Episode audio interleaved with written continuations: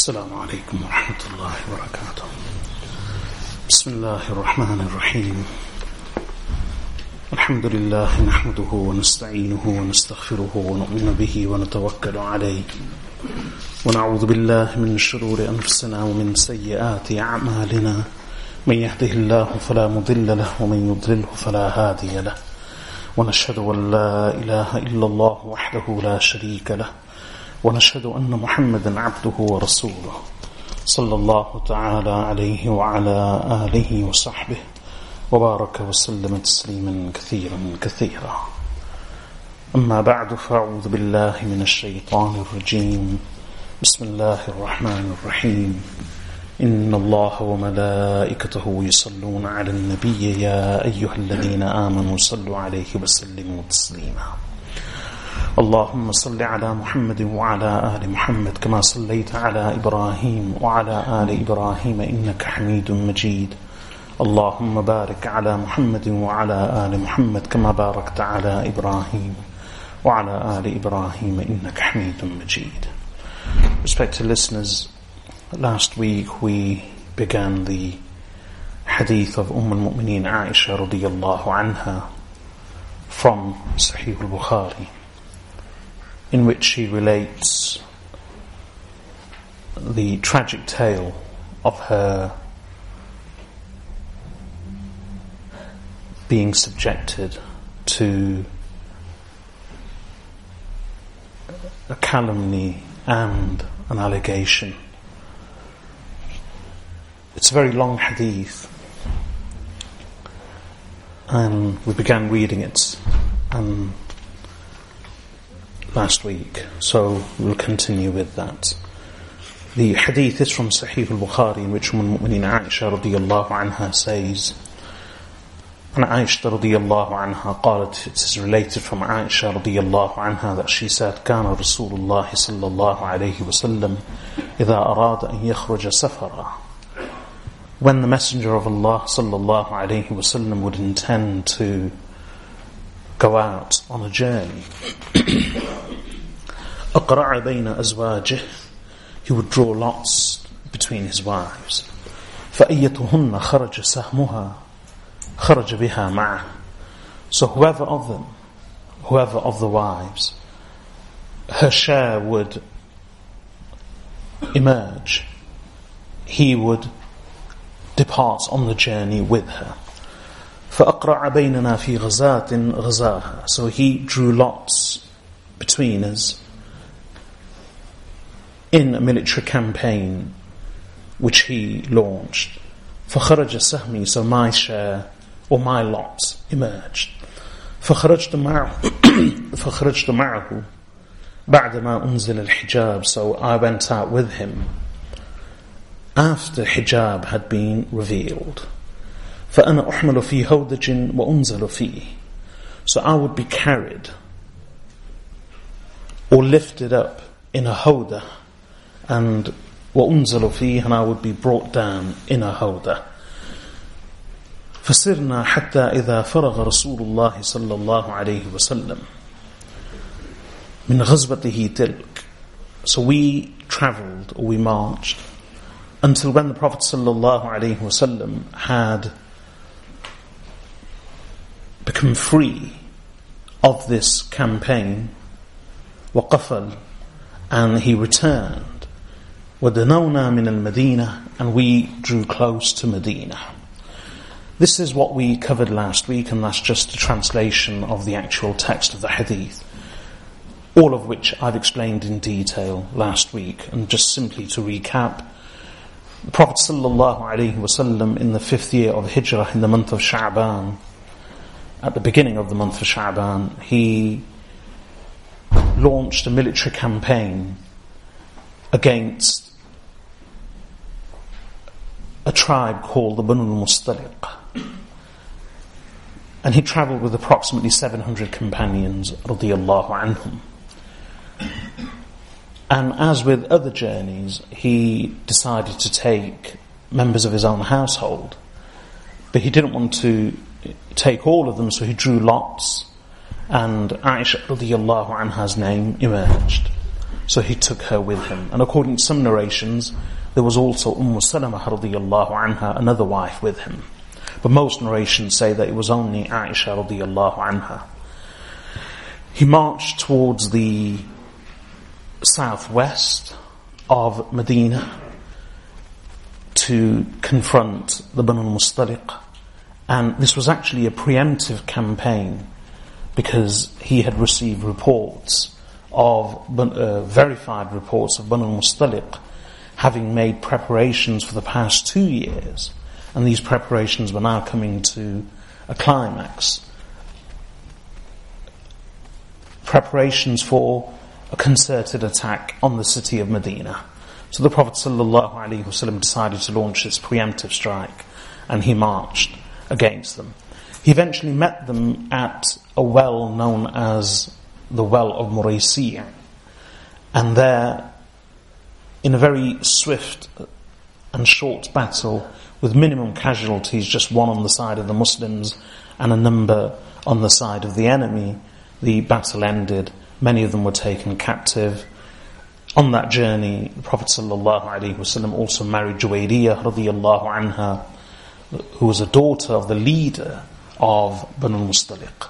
That campaign is known as Ghazwat Banu al-Mustaliq, the campaign of Banu al-Mustaliq, because of the tribe. And it's also known as the campaign of Muraisi, because that was the name of the well and the exact location where the fighting actually took place. So both refer to the same campaign in the month of Sha'ban, in the fifth year of Hijrah. When this campaign ended, Prophet ﷺ started making his way back to the city of Medina. In total, he remained away from Medina for approximately 28 days. He left on two days after the month began, and he arrived just before the, sun, the crescent was actually sighted for the month of Ramadan in the fifth year of Hijrah. That's a summary so far. I also explained that many events actually took place on this journey. It was a very momentous and eventful journey. And one of the, apart from the marriage to Juwayriyah anha, apart from the actual fighting and the skirmish, apart from the emancipation of all the captives, which I explained in detail, another major incident was the involvement of the hypocrites. And this is what I said, I promised that I would discuss this week. On this journey, the Prophet ﷺ was also accompanied by a band of munafiqun, the hypocrites. A bit of history about the hypocrites. In Mecca, when the Prophet ﷺ announced and proclaimed his message, he was alone. And the first to believe in him were members of his own household and his immediate family. Umm al-Mu'mineen Khadija radiyallahu anha, Ali radiyallahu an, Zayd ibn Haritha radiyallahu an, his at that time adopted son. Abu Bakr as-Siddiq radiyallahu an, but even before Abu Bakr as-Siddiq radiyallahu an, it was Umm al-Mu'mineen Khadija radiyallahu anha. And Initially, the message spread very slowly but surely. At that time, it was a great risk to embrace Islam. There was no need for hypocrisy. In fact, it was the other way around. Most of the Muslims at that time, owing to their weakness and their few numbers, and because of the pressure, immense pressure from their families, had to actually conceal their Islam in the beginning. So at that time, there was only there were only two groups, more or less: the Muslims and the non-Muslims, the pagans. However, when the Prophet ﷺ arrived in Medina, now the Muslims, unlike their situation in Mecca, were no longer a disparate group. They were no longer individuals or simply a collection of individuals. When the Prophet ﷺ did hijrah, at that time, approximately 80 to 100 Sahaba radiallahu anhum did hijrah with him from Mecca, not more. And slowly the numbers grew in the city of Medina. Eventually, the tribes of Aus and Khazraj, many of the clans embraced Islam, and Islam became a majority religion in the city of Medina. When the Prophet ﷺ first arrived in Medina, not everybody embraced Islam immediately, but they did in great numbers. However, now, as I mentioned last week, one of the reasons for the Prophet ﷺ coming to the city of Medina, which was called Yathrib, was that he was actually invited by the Arabs because they had a history of warring and battling with each other, tribal warfare.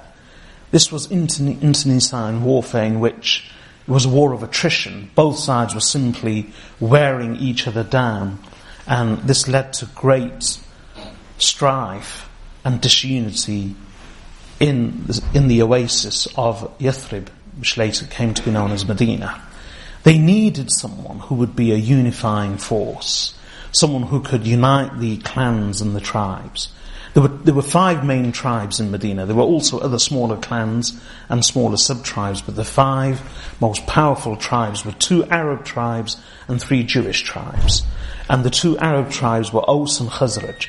Ultimately, these were t- the families of two brothers, going back generations. They were actually from two brothers. But over time, they came to be identified as two completely separate tribes, which were at loggerheads with each other. And a whole generation of Arabs in the oasis of Yathrib had grown up knowing nothing but war since this battle between them had continued for so long. And Allah actually references that in the Holy Quran when He says, وَاعْتَصِمُوا بِحَبْلِ اللَّهِ جَمِيعًا وَلَا تَفَرَّقُوا واذكروا نعمة الله عليكم إذ كنتم أعداء فألف بين قلوبكم فأصبحتم بنعمته إخوانا وكنتم على شفا حفرة من النار فأنقذكم منها where Allah says and hold together to the rope of Allah steadfast all together collectively and do not differ amongst yourselves and remember Allah's favor and blessing on you when you were enemies of each other then Allah united your hearts. And thus, through Him, you came to be brothers. When before you were on the precipice, the edge of a pit of the fire. So imagine the, the rivalry, the hatred, the bitterness, and the state of war, the fear and the tension, and the enmity between them that Allah in the Quran describes their situation as being on the edge of a pit of the fire. They were on the brink. It was only through Rasulullah sallallahu alaihi wasallam as a means and through Allah's gift and blessing and His favor that Allah pulled them all back from the brink of self destruction and united their hearts. So they needed someone and they felt that that person was the messenger of Allah sallallahu alaihi wasallam and that's why even before the hijrah a delegation of the Arabs went out to him and they requested him to come to the city of Medina and serve as their leader as a unifying force as someone who could unite their hearts so the prophet sallallahu alaihi wasallam accepted and this was some of the background to his emigration and hijrah to Medina so when the Prophet ﷺ arrived, and slowly people began embracing Islam, but in large numbers, upon his arrival, he was accepted as a leader. And even though some of the people did not share his religion, he was recognized as being the judicial, legislative, legal, political, and military ruler of Medina. All of the tribes accepted him. So, because of the situation, a number of the Arabs, if not in the first year, if not in the second year, then at least after the Battle of Badr, especially after the Battle of Badr, they embraced Islam. Before the Battle of Badr, some of them were still waiting. They openly declared their disbelief and made it known that they were at odds with the Muslims. But in the Battle of Badr, which was the first decisive battle between the Muslims and the forces of the Quraysh, in fact, between the Muslims and any military power, despite being outnumbered by more than three to one, despite lacking weapons and armour and military equipment, despite not having any precedent of battle or warfare amongst the Muslims in, in that unified manner. The Muslims scored a decisive victory over the pagans of Mecca. As a result, their prestige was immediately enhanced and they, this did strike terror in the hearts of many. And now those Arabs as well as others in Medina who felt that they could no longer openly oppose the Muslims, many of them decided that things are looking in favor of the Muslims, so let's join them ostensibly. They never became Muslim, but they declared their Islam. There was a number of them. And now hypocrisy became a force in itself. Unlike in Mecca, where there were Muslims and non Muslims, in Medina, you had the Muslims, you had the non-Muslims, and you had this group of the munafiqun, who supposedly were Muslim, yet, and lived, acted, and spoke like Muslims, even coming to the masjid and offering funeral, offering prayers in the masjid. Despite all of this, at heart, they were disbelievers. And they spared no effort in harming the Muslims from within. And the Quran condemns them to a great degree. In fact, in the beginning of the Quran, Allah speaks of the believers in two, three short verses.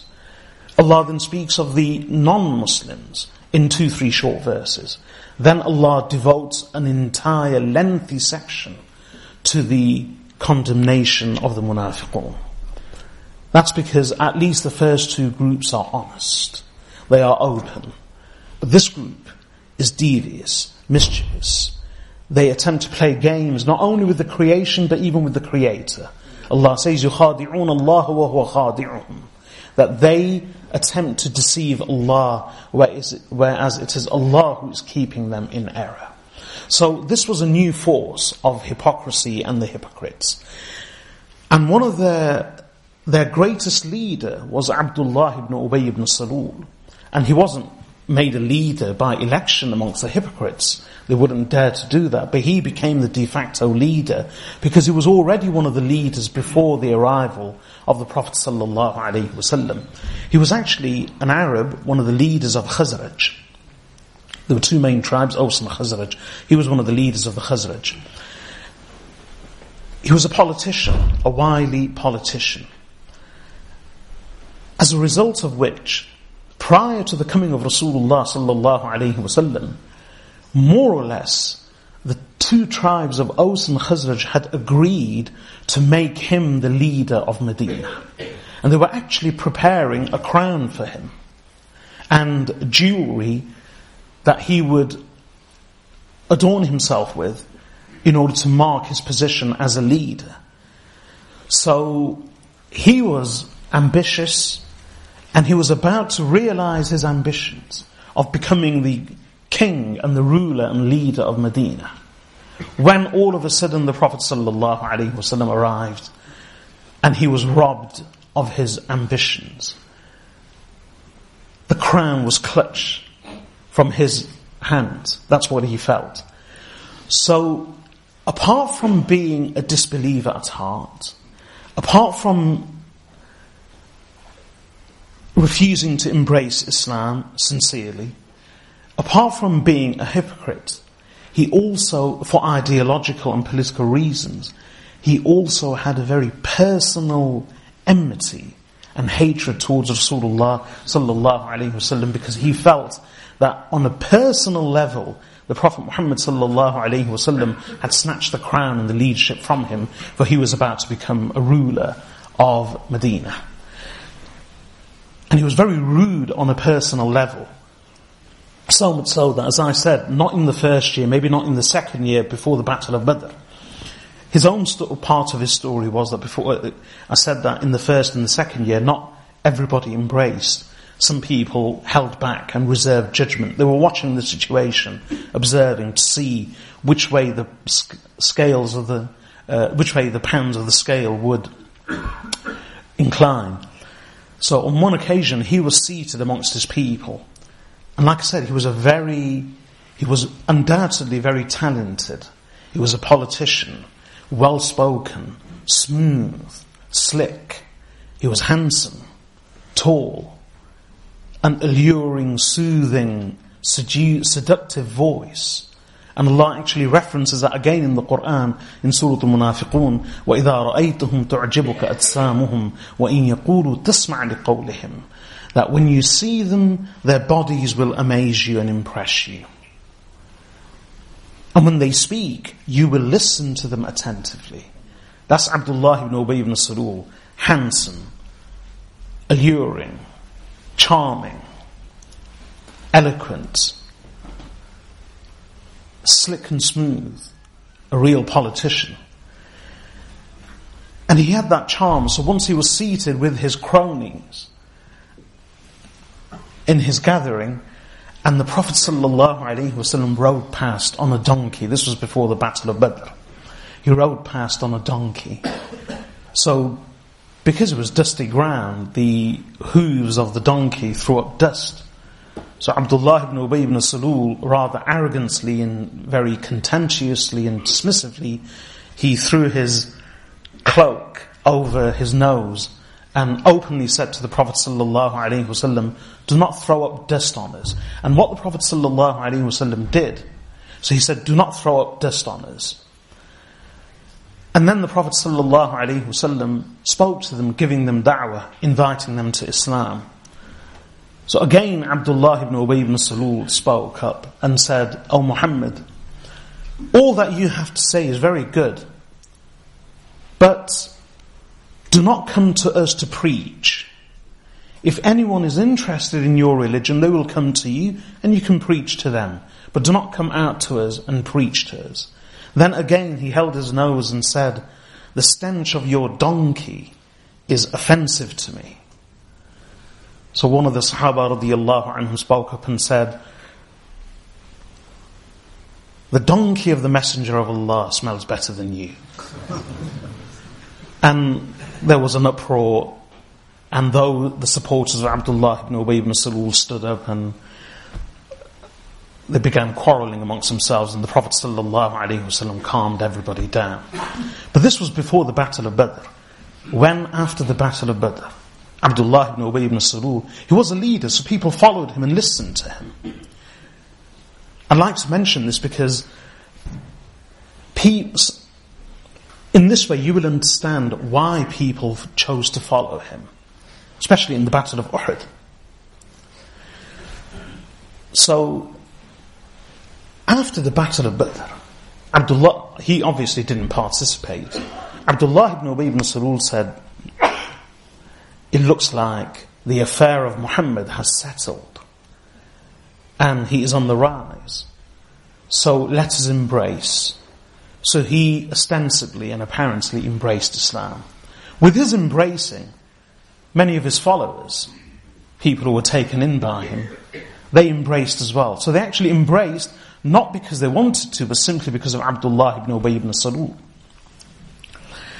Then, barely a year later, well, a year later after the Battle of Uhud, uh, Badr, but barely a year later after his embracing Islam, when the Quraysh marched on Medina in the third year of Hijrah, the Prophet ﷺ convened a council of war and he sought opinions from all the different factions of Medina as to what to do. Because remember, it was a nation state. There were Muslims, there were non Muslims, there were pagan Arabs, there were Jews.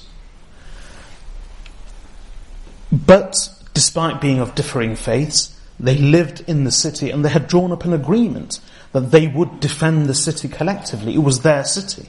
So the Prophet ﷺ sought the opinion of different factions as to what to do, how best to defend the city. Should they go out of the city and face them in open battle, or should they remain in the city and defend it from within?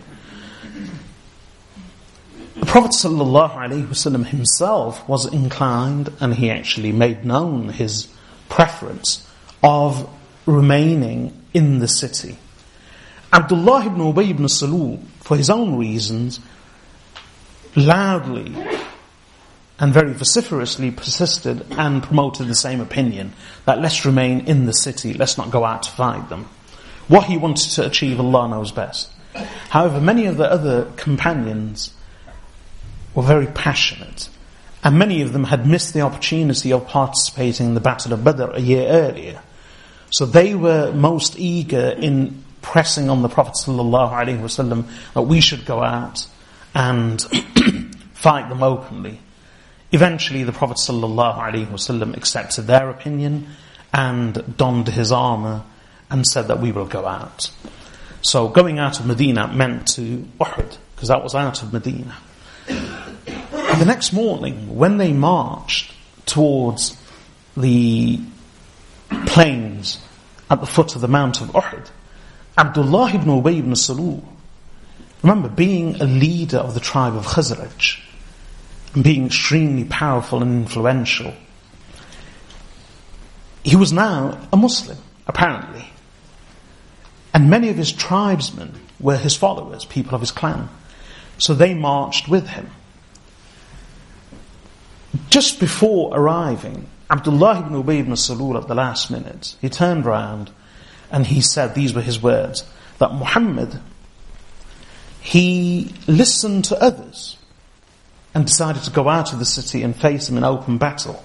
And he refused to take my opinion of remaining within the city. Why should we go out and kill ourselves in this manner?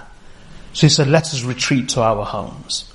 So Abdullah ibn Ubay ibn Salul retreated and 300 people of his clan and tribe went along with him.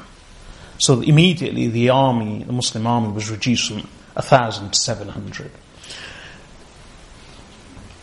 Again, this is just a bit of background to show how gradually Abdullah ibn Ubay ibn Salul and the hypocrites continued to cause problems for the Muslims. And right at the last moment, even in the campaign of the trench, which was two months after the, this particular expedition, Abdullah ibn Ubay ibn Salul again secretly liaised with the treacherous tribe in Medina of Banu Qurayza and he spoke to them of betraying the Muslims and giving them up from behind their backs. So he left no opportunity unturned. Now, he marched with the Prophet ﷺ on this expedition also, Abdullah ibn Ubay ibn Why? For a number of reasons. One, they knew that this was going to be a swift victory for the Muslims. They knew that. A force of 700, larger than the Battle of Badr and they would be marching. They would have stealth, speed on their side. The Banu Mustaliq, they assumed, would be unprepared for them. It was a mobile force, only of fighters, whereas they would be attacking the Banu Mustaliq, who would be in their camps. So for all these reasons, they assumed that there would be victory for the Muslims. So, in the hope of gathering wealth and booty, they decided to join them on this campaign, which they regarded as being a raid. And not only that, but again, they felt if we can cause problems for the Muslims, why not? So, for a number of reasons, they marched with the Prophet ﷺ on this occasion also. Another thing, although Allah's Messenger ﷺ and a few of the others could see the hypocrisy of these individuals. Not everybody could. Many of them still saw Abdullah ibn Ubay ibn Salul as a Muslim who was one of the tribal leaders. So they respected him, looked up to him. So Abdullah ibn Ubay ibn Salul and his cronies and other hypocrites joined the Muslims on this expedition. On the way back, after the Battle of Muraisi was over, on the way back, they were camped at another well. When they were camped at that well, one of the muhajirun, one of the emigrants, came to the well in order to get water. And remember, resources were scarce. So often there was competition, even amongst those who knew each other, to see who could get there first. So one of the Muhajirun arrived at this well, and one of the Ansar of Medina also arrived at this well, both believers. And as is human nature, they had their animals with them, both of these companions. And there was a bit of a competition and rivalry for the water. And in that misunderstanding between them, there was an exchange of words and a quarrel erupted in which the Muhajir kicked the Ansari. One of them kicked the other. So the Ansari companion shouted out, Yal al Ansar, that Hail o Ansar, I call out to the Ansar. And the Muhajir then shouted out, Yal al Muhajirin, I call out to the Muhajirin, Hail Muhajirin. So it was a call from both. The Ansari companion of Medina called out for the Ansar to assist him. The Muhajir, who obviously all lived in Medina but originally was an emigrant, he called out to the Muhajir, Muhajirun, to assist him. Some people did come. And when the Prophet wasallam was informed of this quarrel, and when he heard this commotion. Nothing actually happened further. There was no fighting. Nothing happened further. But when there was commotion and calls were being made, oh, there's Ansari who's calling, there's a Muhajir who's calling. When the Prophet ﷺ heard this, he said, What is this? What is this call of Jahiliyyah? So he was told that, O Prophet of Allah, an Ansari and a Muhajir companion both quarrelled at the well, and it resulted in one of them hitting the other so both are calling out to their factions and their tribesmen to assist each other. So the Prophet ﷺ said, دَعُوهَا فَإِنَّهَا مُنْتِنَةً Abandon this call of Jahiliyyah, for it stinks. What did he mean by this call of Jahiliyyah? The Arabs, their bond was tribal. That's how they identified with each other. Their protection was tribal. They owed their loyalty to their clan and their tribe. That's what they felt. To the extent that they felt duty bound and honour bound to defend and to assist and support their fellow tribesmen, regardless of whether they were wrong or right. And this is why I've explained before that the hadith, Unsur akhaka zaliman kana aw madluma, hadith of Anas ibn Malik radiallahu anhu relates by Bukhari and Muslim and others, that assist your brother, whether he is an oppressor or whether he is the oppressed. So the Sahaba radiallahu anhum said, Ya Rasulullah, the oppressed we can understand. But how do we assist the oppressor? So the Prophet sallallahu alaihi wasallam said, by staying his hand, by preventing him from perpetrating his oppression. Now, I explained then as well that this quote this phrase, "Unsur akhaka zaliman kana aw madluma." Some of the Arabs used this phrase before, but what they actually meant by it is that you should support your tribesman, regardless of whether he's in the right or wrong. So if your tribesman, if your fellow tribesman is a zalim, assist him in his dhulm. If he is madlum, then assist him because he is madlum. So they felt that we should assist regardless of whether they were right or wrong. The Prophet ﷺ turned that phrase on its head and reminded the believers that with the coming of Islam, right is right, wrong is wrong. You assist the right, you assist the dhalim and the madhroom, the oppressor and the oppressed, but not in their oppression, rather, you assist the oppressed because that is the right thing to do and you assist the oppressor by preventing him from his oppression because that is the right thing to do. And this should not be understood in terms of the days of ignorance, which is that you assist your brother, i.e. your tribesman, regardless of whether he's right or wrong.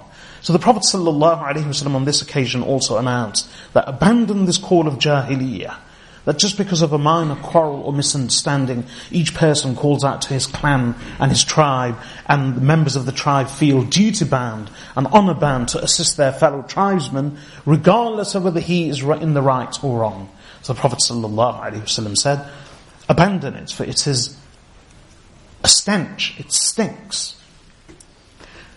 The situation was diffused, things became calm.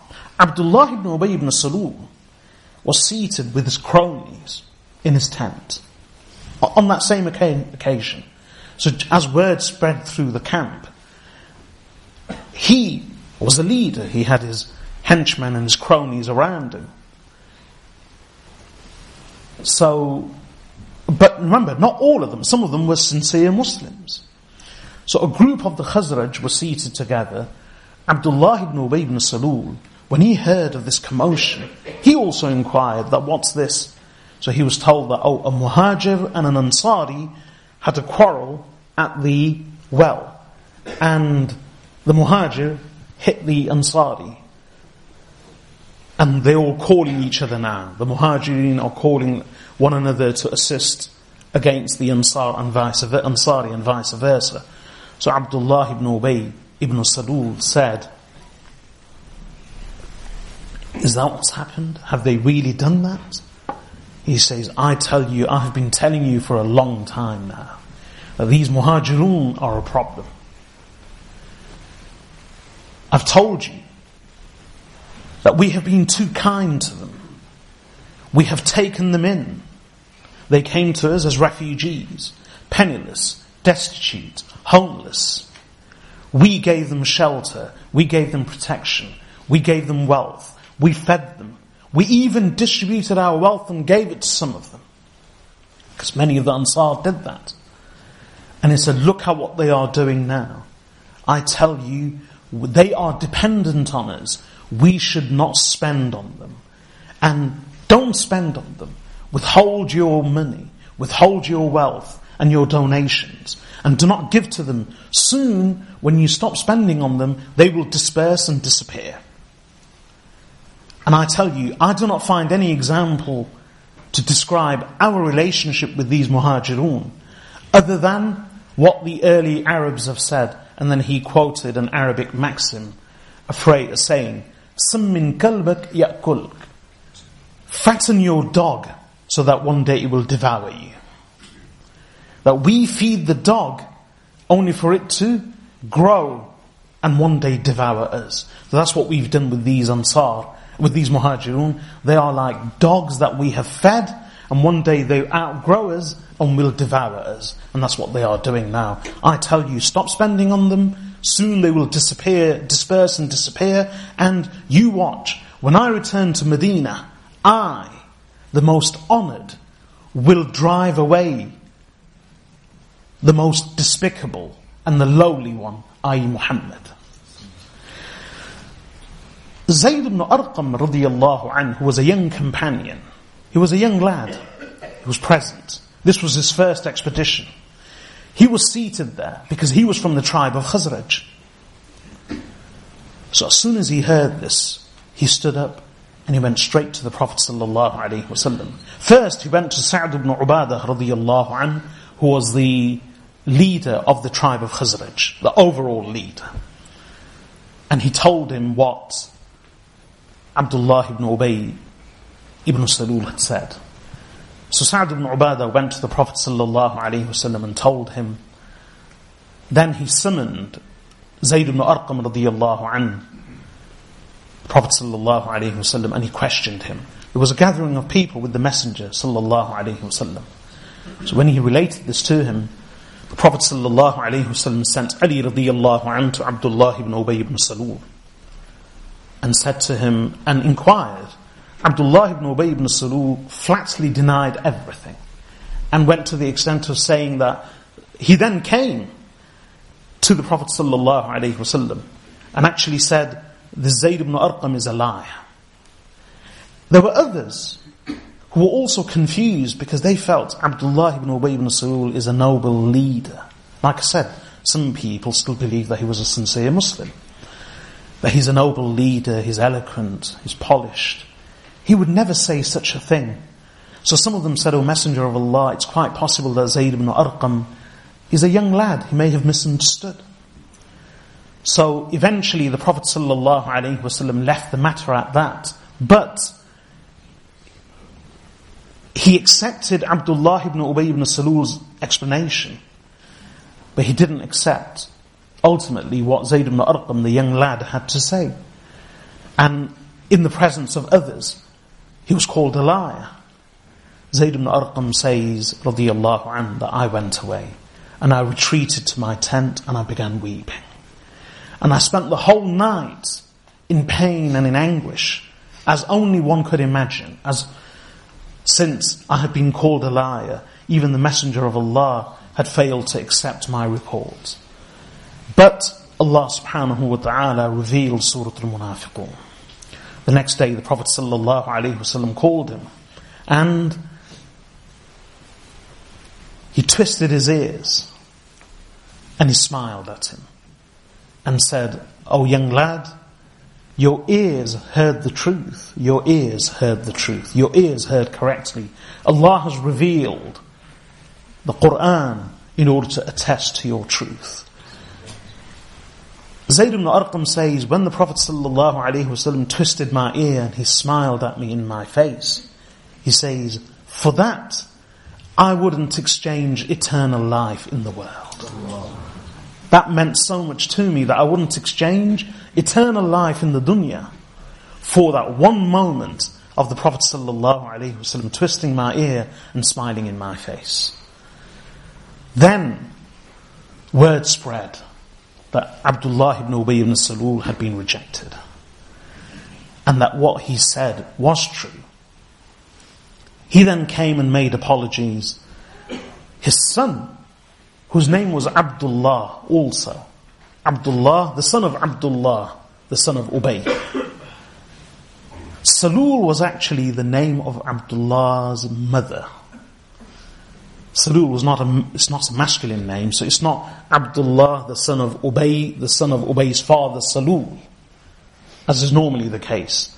Here, Abdullah was the son of Ubay, Ubay is his father's name. When we say the son of Salul, Salul is not the father or the parent of Ubay, Salul is the feminine name and it's the name of Abdullah's mother. So in one name we've got his father and his mother, which is quite rare. We don't actually have that in Arabic. We normally have name of the son, of the son, of the son, going back generations. So Abdullah, the son of Ubay, the son of Salul. Ubay was his father and Salul was his mother. So Salul is actually a mother's name, his mother's name. So Abdullah, his own son was called Abdullah also. He was a sincere believer. He came to the Prophet ﷺ and actually sought permission. Sayyidina Umar radiallahu an, as is normal, when he heard what Abdullah ibn Ubay ibn Salul said, even on the report of Zayd ibn Arqam, he used his favorite phrase, دعني يا رسول الله al Munafiq." The المنافق. Messenger of Allah, the phrase has become so familiar, mashallah, I don't even have to translate it. So دعني يا رسول الله أضرب عنق هذا المنافق Leave me, O Messenger of Allah, that I may strike off the head of this hypocrite. Prophet wasallam said, No, I do not wish people to say that Muhammad killed his own companions. Leave him, leave him be. His son Abdullah came to the Prophet wasallam and said, O Messenger of Allah, grant me permission. He offered to kill his own father, his son Abdullah was a sincere Muslim. Prophet ﷺ refused. Later on this journey, what happened is that when the Muslims returned to Medina, the son Abdullah, he sat, he stood at the entrance of Medina with sword drawn. And he allowed everybody to pass. But when his father came, he forced his father to dismount. And brandishing the sword before his own father, he said, I will not let you enter the city until the messenger of Allah grants you permission and until you retract your words and until you say that you are the lowly one and that the messenger of Allah is the honored one. When the Prophet ﷺ came and he saw the spectacle, he said, Oh Abdullah, what are you doing? And Abdullah, the father, complained of his son to the Prophet sallallahu alaihi wasallam. Prophet sallallahu alaihi wasallam said to the son, "Leave your father, leave him be." But he, uh, the son, actually got his father to say that I am the lowly one, and the Messenger of Allah is the honored one. These are the verses of Surah Al-Munafiqun. هم الذين يقولون لا تنفقوا على من عند رسول الله حتى ينفضوا. Uh, Sayyidina Abu Hurairah radiallahu anhu says that in Jumu'ah, the Prophet sallallahu alayhi wasallam would recite Suratul Jumu'ah in the first rak'ah and Suratul Munafiqun in the second rak'ah. And he actually says, he would recite Suratul Jumu'ah in the first rak'ah, يُحَرِّدُ بِهَا الْمُؤْمِنِينَ encouraging and inspiring the believers thereby. And in the second rak'ah, he would recite Surah Al-Munafiqun striking the heart, striking and annoying the hypocrites. So in the second rak'ah, he would regularly recite Surah Al-Munafiqun. But the verses of Surah Al-Munafiqun are these two verses referring to this. هم الذين يقولون لا تنفقوا على من عند رسول الله حتى ينفضوا ولله خزائن السماوات والأرض ولكن المنافقين لا يفقهون يقولون لئن رجعنا إلى المدينة ليخرجن الأعز منها الأذل ولله العزة ولرسوله وللمؤمنين ولكن المنافقين لا يعلمون Allah says, these are are the ones, they are the ones who say, do not spend on those who are with the Messenger of Allah until they disperse. When to Allah belong the treasures of the heavens and the earth. But the hypocrites do not understand. They say that when we return to Medina, the honored one will remove and banish the lowly and the disgraced and humiliated one from the city. And he meant himself and the lowly one, the messenger of Allah. But again, Allah ends the verse by saying, وَلِلَّهِ الْعِزَّةُ وَلِرَسُولِهِ وَلِلْمُؤْمِنِينَ To Allah belongs honor, and to His messenger, and to the believers. But the hypocrites do not know.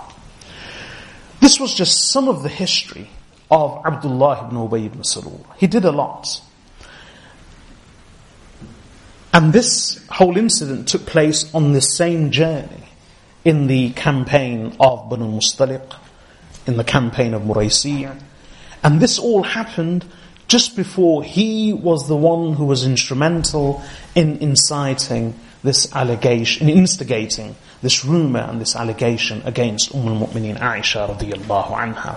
So that's just some history of Abdullah ibn Ubay ibn Salul. He was a bitter personal enemy of the Messenger of Allah sallallahu alaihi wasallam and of the believers. He left no stone unturned in his attempt to sow discord, create strife and suffering and confusion and anguish for the Messenger of Allah on a very personal level and even the Muslims at large. After this, Umm al-Mu'mineen Aisha, although she doesn't refer to this incident, but this was another major incident that took place on that same journey. What the Prophet ﷺ did, very intelligently and wisely, when, he, when this happened, the Prophet ﷺ, contrary to custom, he suddenly made an announcement and told everybody, pack up, break camp, and let's march. So everybody broke camp and they marched. He marched that whole day, the rest of the day. Normally they would rest by evening. He never let them rest. They carried on, travelled the whole night until the next morning. Finally, when they stopped and set up camp, Everybody fell asleep. And then, the reason the Prophet ﷺ did this, the Sahaba themselves, themselves explained, so that people would not have an opportunity. People would become preoccupied with their journey.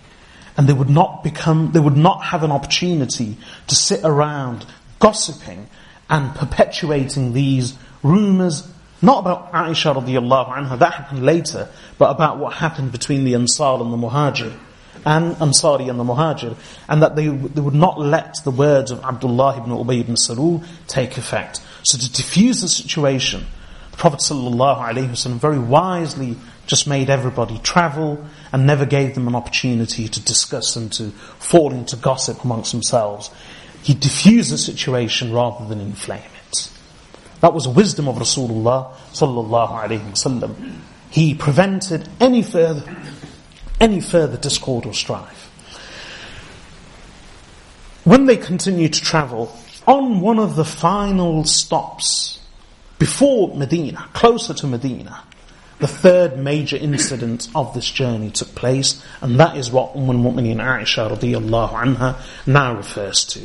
She says, فسرنا حتى إذا فرغ رسول الله صلى الله عليه وسلم من غزوته تلك.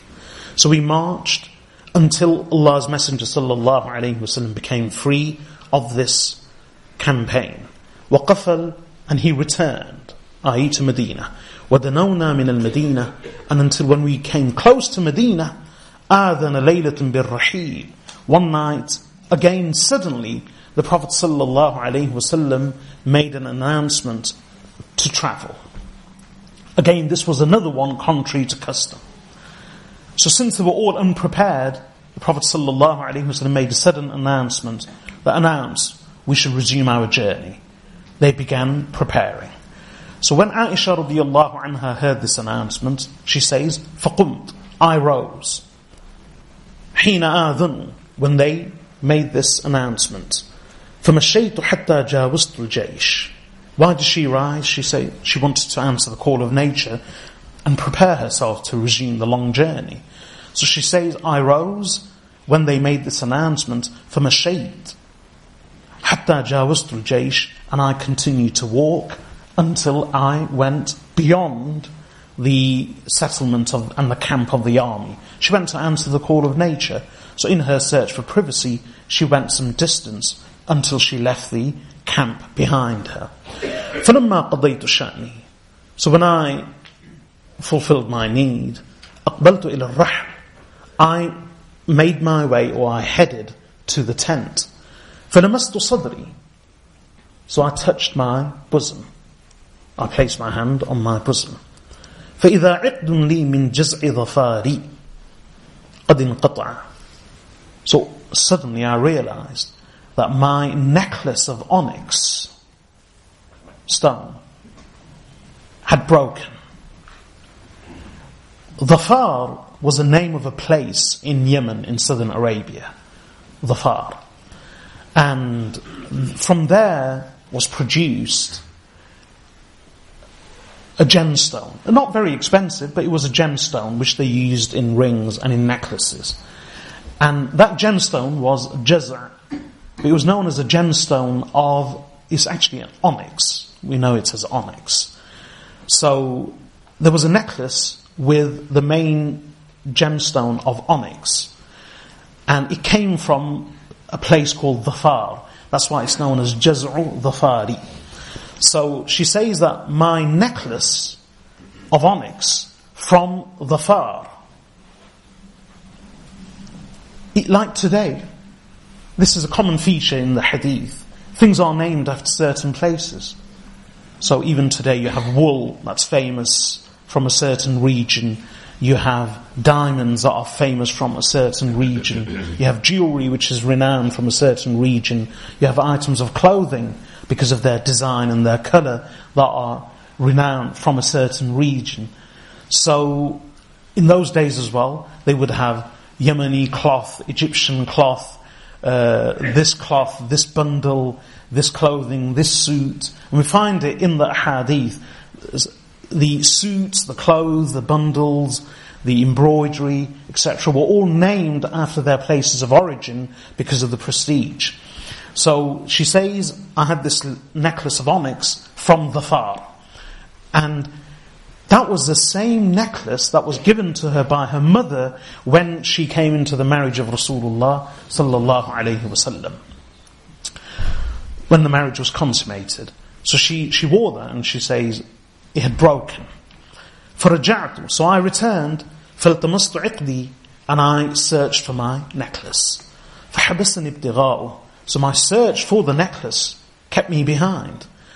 فَأَقْبَلَ الَّذِينَ يُرَحِّلُونَ لِي so those who would normally lift me, they came and they arrived. هَوْدَجِي So they lifted up my howdah. In English, we call it howdah as well. Howdah comes from Urdu.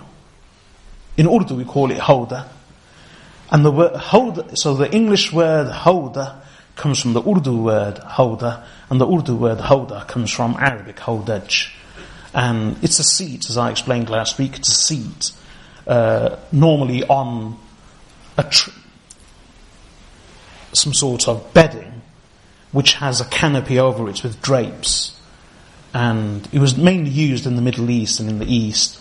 It's placed on elephants, camels, etc., and mainly for uh, ladies. So in English, it's also called litter, but you actually have the proper name, it's a proper word in English, howdah which comes from the original Arabic of hodaj. So فَاحْتَمَلُوا hodaji, they lifted up my hoda, my litter. فَرَحَّلُوهُ عَلَى بَعِيرِ الَّذِي كُنْتُ أَرْكَبُهُ So they lifted up the litter, the hoda, the hoda, onto my camel which I would ride. وَهُمْ يَحْتَسِبُونَ أَنِّي فِيهِ And they were thinking that I was actually in it. Because there was a whole group of them. And since it was covered with drapes, normally the way, the way it would happen is, that's why she mentioned at the beginning, بعد ما أنزل الحجاب, after the laws of hijab had been revealed. That was a crucial sentence at the beginning. That explains why all of this happened. So since the laws of hijab had been revealed, Umm al-Mu'mineen Aisha radiallahu anha says that she came out and travelled in hijab. And that meant that the way she would travel is she would enter her howdah, her litter, which had a canopy and curtains and drapes. And then a number of her attendants appointed by Rasulullah sallallahu alayhi wasallam would come and they would lift up the howdah from the poles and they would lift it up onto the camel. When the journey would stop, when the camel would stop, again she would remain seated the attendants would come, they would collectively lift the howdah and carefully place it on the ground. Then they would leave and she would emerge. And this was because the laws of hijab had been revealed, and after all, she was the one of the wives of the Prophet sallallahu So she says that they did the same. وهم يحتسبون أني فيه whilst thinking that I was actually in the howdah, whereas in reality she was away from the camp, having gone back to search for her lost necklace. فَرَحَّلُوهُ عَلَى بَعِيرِ الَّذِي كُنْتُ أَرْكَبُ So they placed the, lifted up the howdah onto the camel that I would ride. وَهُمْ يَحْتَسِبُونَ أَنِّي فِيهِ Whilst they were thinking that I was in it. وَكَانَ النِّسَاءُ إِذْ خِفَافًا And women were then light لم يثقلن ولم يخشهن اللحم. They had not become heavy and flesh had not overcome them. وإنما يأكلن العلقة من الطعام In fact, they would eat only a little, sufficient amount of food. فلم يستنن She says this in order to explain that how come the attendants didn't realize she was in? Well, these, these were the reasons. One, they would never see her anyway. Two, there wasn't just one or two of them, there would be a minimum of four and possibly more, one on each corner holding a pole.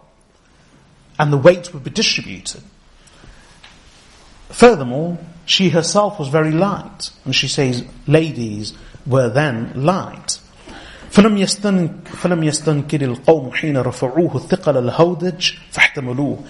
people meaning the group and the group did not find the weight of the howdah strange when they lifted it up. So they lifted it. وَكُنْتُ جَارِيَةً حَدِيثَ السِّنِ And I was a young girl. I was a girl, young of age.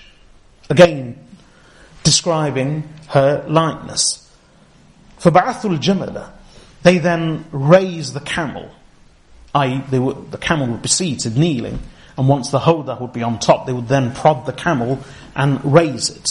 For Ba'athul jimal, so they, then they raised the camel. Wasaru, and they marched. For عقدي بعدما استمر بعدما استمر الجيش then I found my necklace after the army had left فجئت منزلهم so I came to their encampment وليس فيه أحد and there was no one there فأممت منزلي الذي كنت فيه I then headed for that place where I was وظننت أنهم سيفقدونني and I thought and I thought that soon they will miss me فيرجعون إلي then they will return to me فبين أنا جالسة so whilst I was seated she basically just sat down in the middle of the desert at night all alone she was young and of course she was fearful. And she sat down hoping that they would return. فبين أنا جالسة so whilst I was seated غلبتني عيناي فنمت my eyes overcame me so I slept وكان صفوان بن المعطل السلمي ثم الذكواني من وراء الجيش and Safwan, now she's explaining something further, that I fell asleep. Now, Safwan ibn Mu'attal,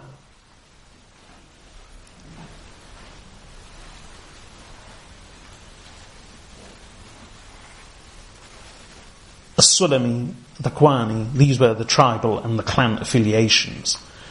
Safwan ibn Mu'attal, min wara'i al-jaysh, he was at the rear of the army meaning he was appointed by the Prophet ﷺ as the rear guard of the army.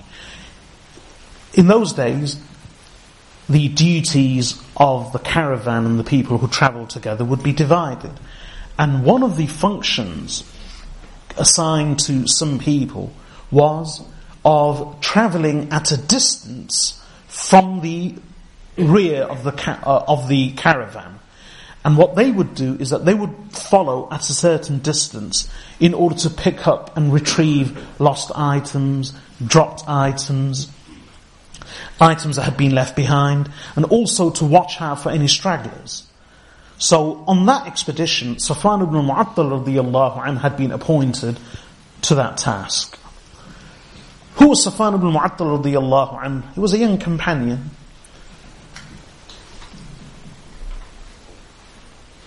He was from Medina, he was an Ansari, not one of the emigrants, because he had actually embraced Islam just a short time before this particular incident, not too long. And he was a pious companion, one of the Sahaba radiallahu anhum, and Umm al-Mu'mineen Aisha radiallahu anha later said of him that he died as a martyr in the way of Allah. In fact, the Prophet sallallahu attested to his piety on the mimbar and he actually said that they have accused someone, i.e. Safwan ibn Mu'attal, of whom I know nothing but good. And later, in the approximately 19th year of Hijrah, when the Muslims were fighting in Armenia during the conquest of Armenia, Safwan ibn Mu'attal radiallahu and died as a shaheed in the conquest of Armenia. So she says Safwan, ibn al-Mu'attal radiallahu anh had been appointed as the rear guard of the army. فَأَصْبَحَ عِنْدَ مَنْزِلِي So he rose in the morning, now night had fallen, she fell asleep. In the morning, he arrived. It was morning now. فأصبح عند منزلي So he arrived in the morning by my place فرأى, فرأى سواد إنسان نائم فأتاني So he saw the figure of a human, of a person. He saw the figure of a person asleep. So he came to me. وَكَانَ يَرَانِي قَبْلَ الْحِجَابِ And he would see me before hijab. So before the laws of hijab were revealed, there was no hijab, so people saw each other. So he had obviously seen Umm al-Mu'minin Aisha radiallahu anha. So when he saw a figure asleep on the floor, on the ground, he approached, not realizing who it was. She had obviously drawn her blankets over herself. So when he arrived, he saw a figure on the ground when he, she awoke, and he had seen her before hijab, فَاسْتَيْقَظْتُ بِاسْتِرْجَاعِهِ Now what happened? She was still asleep, and in her sleep, undoubtedly her face was exposed. In her sleep. So when he arrived and he saw her, immediately upon seeing her, he loudly exclaimed, Inna lillahi wa inna ilayhi raji'un. So when he exclaimed, Inna lillahi wa inna ilayhi raji'un, she was alerted and startled and she woke up. So she says, فَاسْتَيْقَظْتُ بِاسْتِرْجَاعِهِ I awoke with his istirja' meaning his inna lillahi wa inna ilayhi raji'un. حين أناخ راحلته when he made his camel sit down. Now, he didn't approach her walking. He was still on the camel and he saw a figure asleep on the ground. So he approached slowly on his camel from above the camel, he saw the figure of Umm al-Mu'mineen Aisha radiallahu anha and he saw her exposed face. He then began to alight and dismount and loudly exclaimed, Inna lillahi wa inna ilayhi raji'un. She woke up. That's why she says, he was uttering Inna lillahi wa inna ilayhi raji'un when he was dismounting and making his camel kneel and sit down. Hina anakhara hilata when he was settling his camel. فَوَطِئَ يَدَهَا فَرَكِبْتُهَا all he did was made the camel kneel and then he placed his foot on the leg of the camel to ensure that it would remain stable. And that was a sign in itself. And he held the reins. What did she do? فَوَطِئَ يَدَهَا He placed his foot on the leg of the camel. her, And I mounted the camel.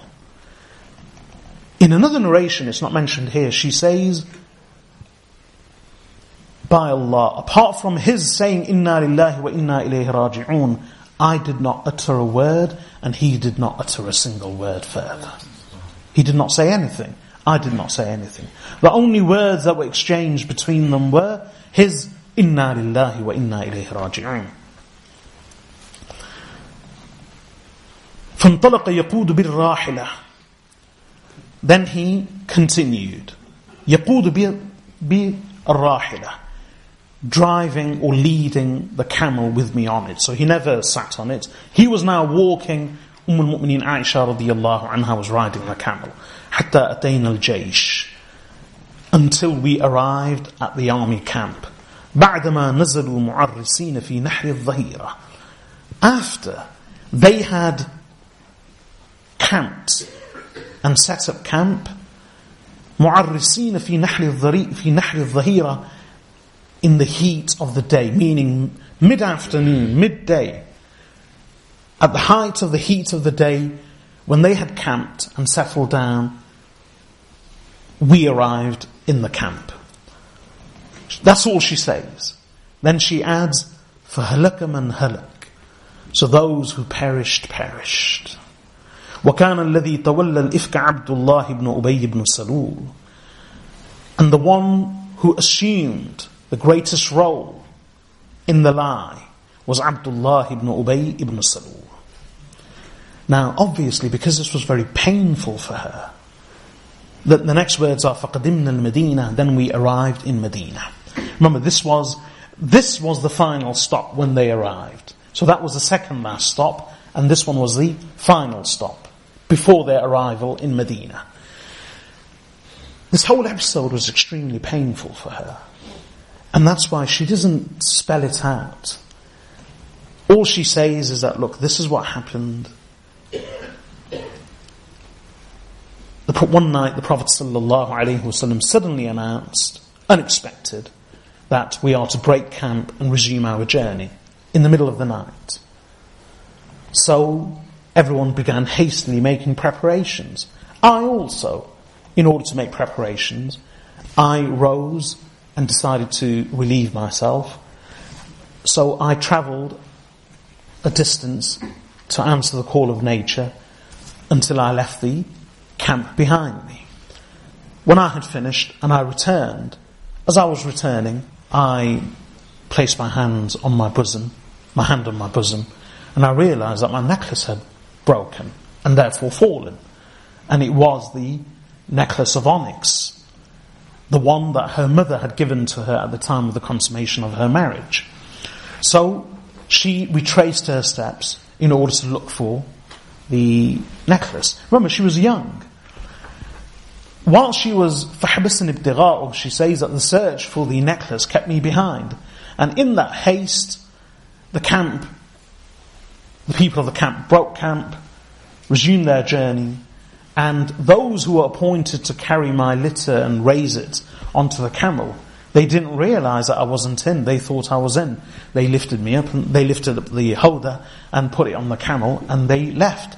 By the time I returned, the camp was empty. There was no one there. So I stayed in my place where I was before and I hoped that they would soon realize that I was missing and come back to collect me. I fell asleep. The next thing she knew was someone loudly exclaiming, Inna lillahi wa inna ilayhi raji'un. She opened her eyes, and what had happened is Safwan ibn Mu'attal, who was appointed as a rear guard, he saw a figure lying on the ground.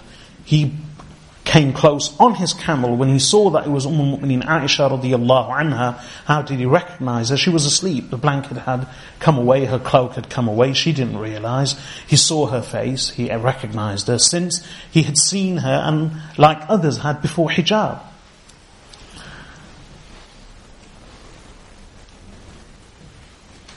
All of this shows that وَكَانَ يَرَانِي قَبْلَ الْحِجَابِ that he would see me before the hijab. So that it's, it's evident what the hijab meant. He would see me before the hijab, i.e. my face.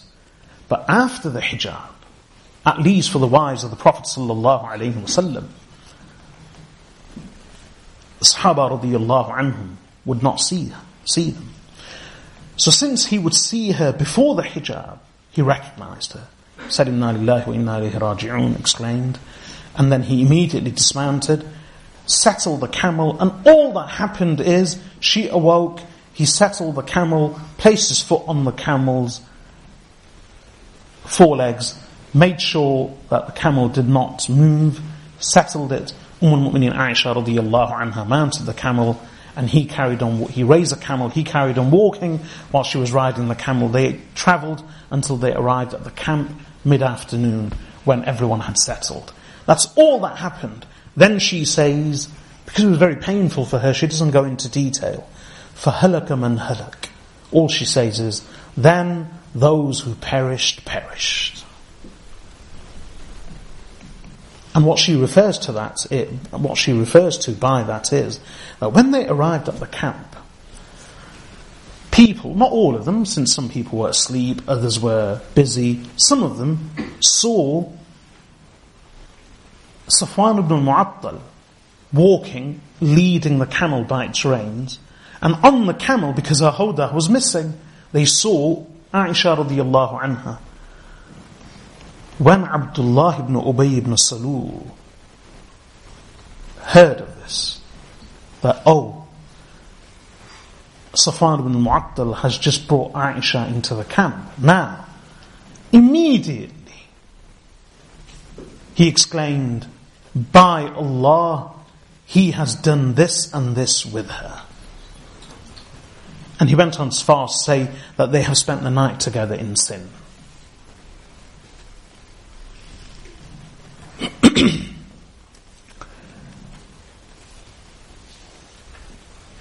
so then his cronies repeated this calumny and this allegation, and word spread in the camp. At the time, she didn't realize. Obviously, she's speaking in retrospect. She didn't realize. But that's what she means by and manhalak. That those who instigated the rumor, those who carried the rumor, those who repeated the rumor, all of them perished. فَهَلَكَ مَنْ هَلَكَ And then she says, But the one, وَكَانَ الَّذِي تَوَلَّى الْإِفْكَ عَبْدُ اللَّهِ ibn Ubay ibn Salul, that the one who assumed the greatest role in this lie and calumny was Abdullah ibn Ubay ibn Salul. Then she says, فَقَدِمْنَا الْمَدِينَةِ Since he was the one who instigated it. Then she says, we then arrived in Medina. I'll end here. The next stage of the hadith will be of what happened when they actually arrived in the city of Medina. How the rumor took hold. How it spread. How people responded to it. How it affected the Prophet sallallahu alaihi wasallam.